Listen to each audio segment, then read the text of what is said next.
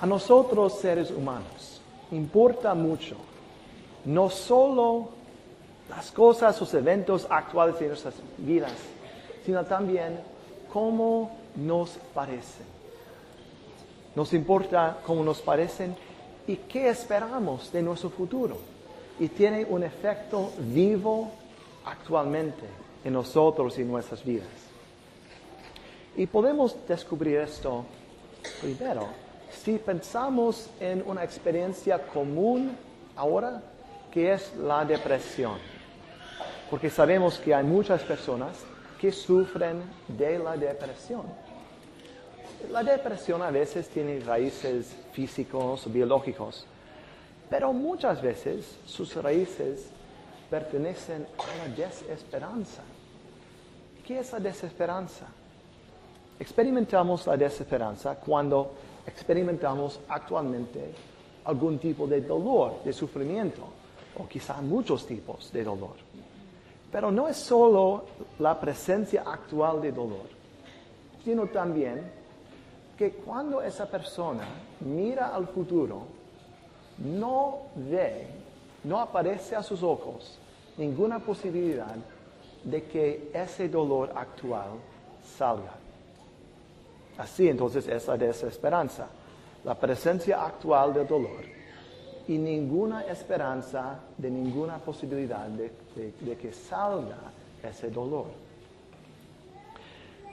Entonces, si queremos ayudar a esa persona, si queremos cambiar su depresión, su desesperanza, sí que podemos aliviar ese dolor actual. Pero a veces eso no es posible o no es fácil. Pero hay otra posibilidad. Porque si, si queremos aliviar la depresión, si podemos introducir en su mente una posibilidad anteriormente no vista, como un, rayo de luz en la oscuridad, una posibilidad de que ese dolor actual saldrá. Si esa persona en ese momento, por primera vez, puede ver esa posibilidad realística, entonces en un momento desaparece la desesperanza. Porque sí que tiene el dolor actual, pero ahora tiene la esperanza de que ese dolor va a salir. Y así desaparece la desesperanza.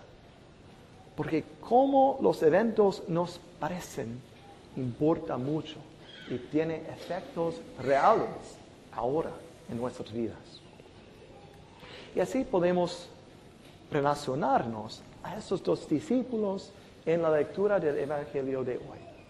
Esos dos discípulos que no fueron de los doce, pero sí que fueron discípulos sinceros de nuestro Señor Jesús. Probablemente habían seguido a Él quizá unos años. Y en esa lectura que pasó en la tarde de ese primer domingo de la resurrección, ese primer domingo de Pascua, ellos estaban caminando hasta Emaús, un pueblo de poco distancia a Jerusalén. 11 kilómetros, probablemente para pasar la noche en ese pueblo. Ellos estaban caminando juntos a ese pueblo y estaban muy tristes, muy confundidos y con mucha desesperanza. Porque ellos habían experimentado ¿qué? El sufrimiento de Jesús, su muerte en la cruz, su sepultado habían esperado, habían experimentado todo eso. Y quizás sobre todo, entonces el miedo de que las autoridades iban a castigar también a sus discípulos, inclusive a ellos dos. Así, así estaban caminando con todas esas emociones llenando a ellos. Pero entonces apareció un hombre extraño quien ellos no reconocieron. Y sobre todo, aparecieron a ellos que, que ese hombre no conoció nada de esos eventos. Qué extraño. Pero entonces las apariencias empezaron a cambiar. Primero, empezaron a, oír de ese hombre que había pensado que no conocía a esos eventos, una explicación de esos eventos, una explicación de cómo el entendimiento correcto de las escrituras, de los profetas de Moisés, mostraron que el Mesías tenía que padecer, tenía que sufrir. Entonces, ellos reconocieron a este hombre. Y de verdad, este hombre no fue solo un hombre extraño, fue su Señor, fue Jesucristo. Jesucristo que había resucitado, que había vencido a la muerte. Y así para ellos, todos cambiaron. Notamos, los eventos del crucifijo de Jesucristo no cambiaron, sí que había pasado. Pero ahora, ellos entendieron que fue otra significancia, que fue otro resultado de todo esto. Y que ese hombre extraño fue su Señor mismo. Y así cuando, cuando entendemos a la verdad de la resurrección de Jesucristo y de la significancia para nosotros ahora y especialmente en el futuro, para nosotros también, mucho de nuestras vidas puede cambiar. Por ejemplo, a ellos, ellos reconocieron a ese hombre extraño como alguien diferente. Bueno, no, nosotros no vamos a descubrir nuestro Señor resucitado andando con nosotros. Eso no pasa así después de su ascensión de la misma manera. Pero podemos reconocer otro diferente en las personas en nuestras vidas. Porque sí que tienen una apariencia humana. Quizás son atractivos, o ricos, o difíciles, o necesitados.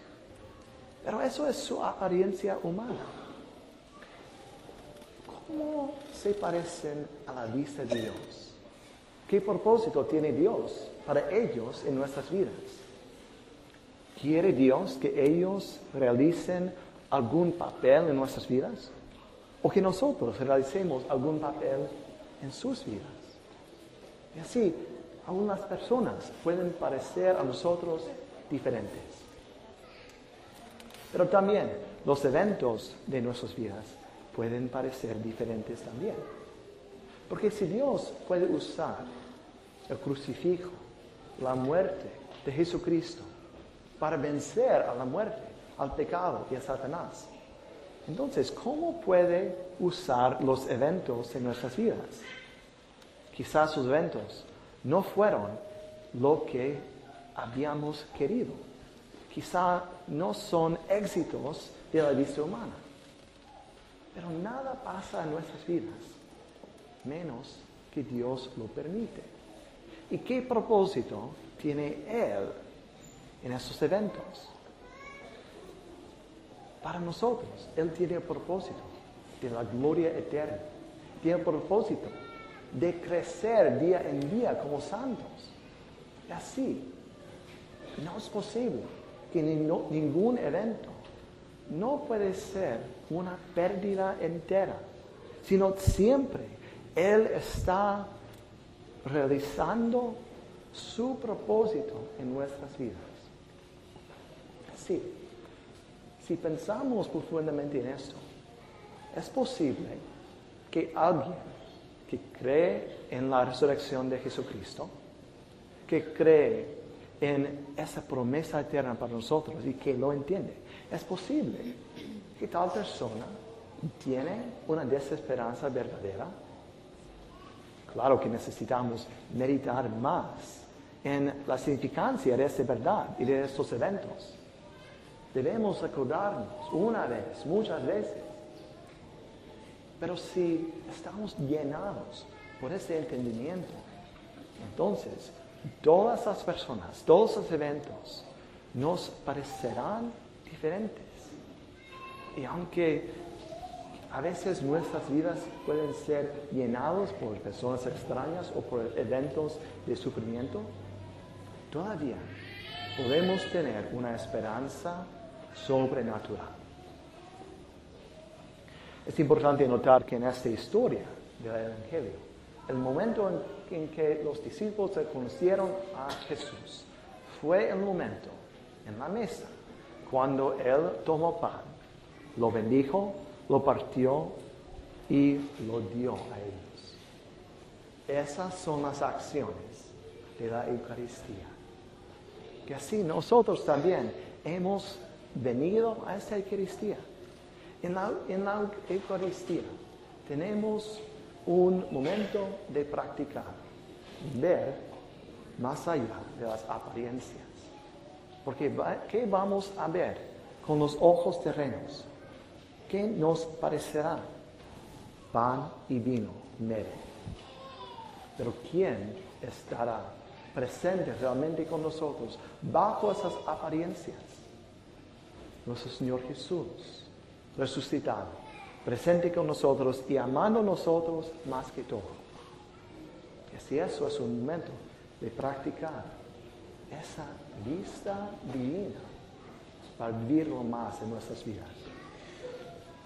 Y así podemos meditar un poco en una parte de esa canción de Santo Tomás de Aquino sobre la Eucaristía que se llama Adoro te devote.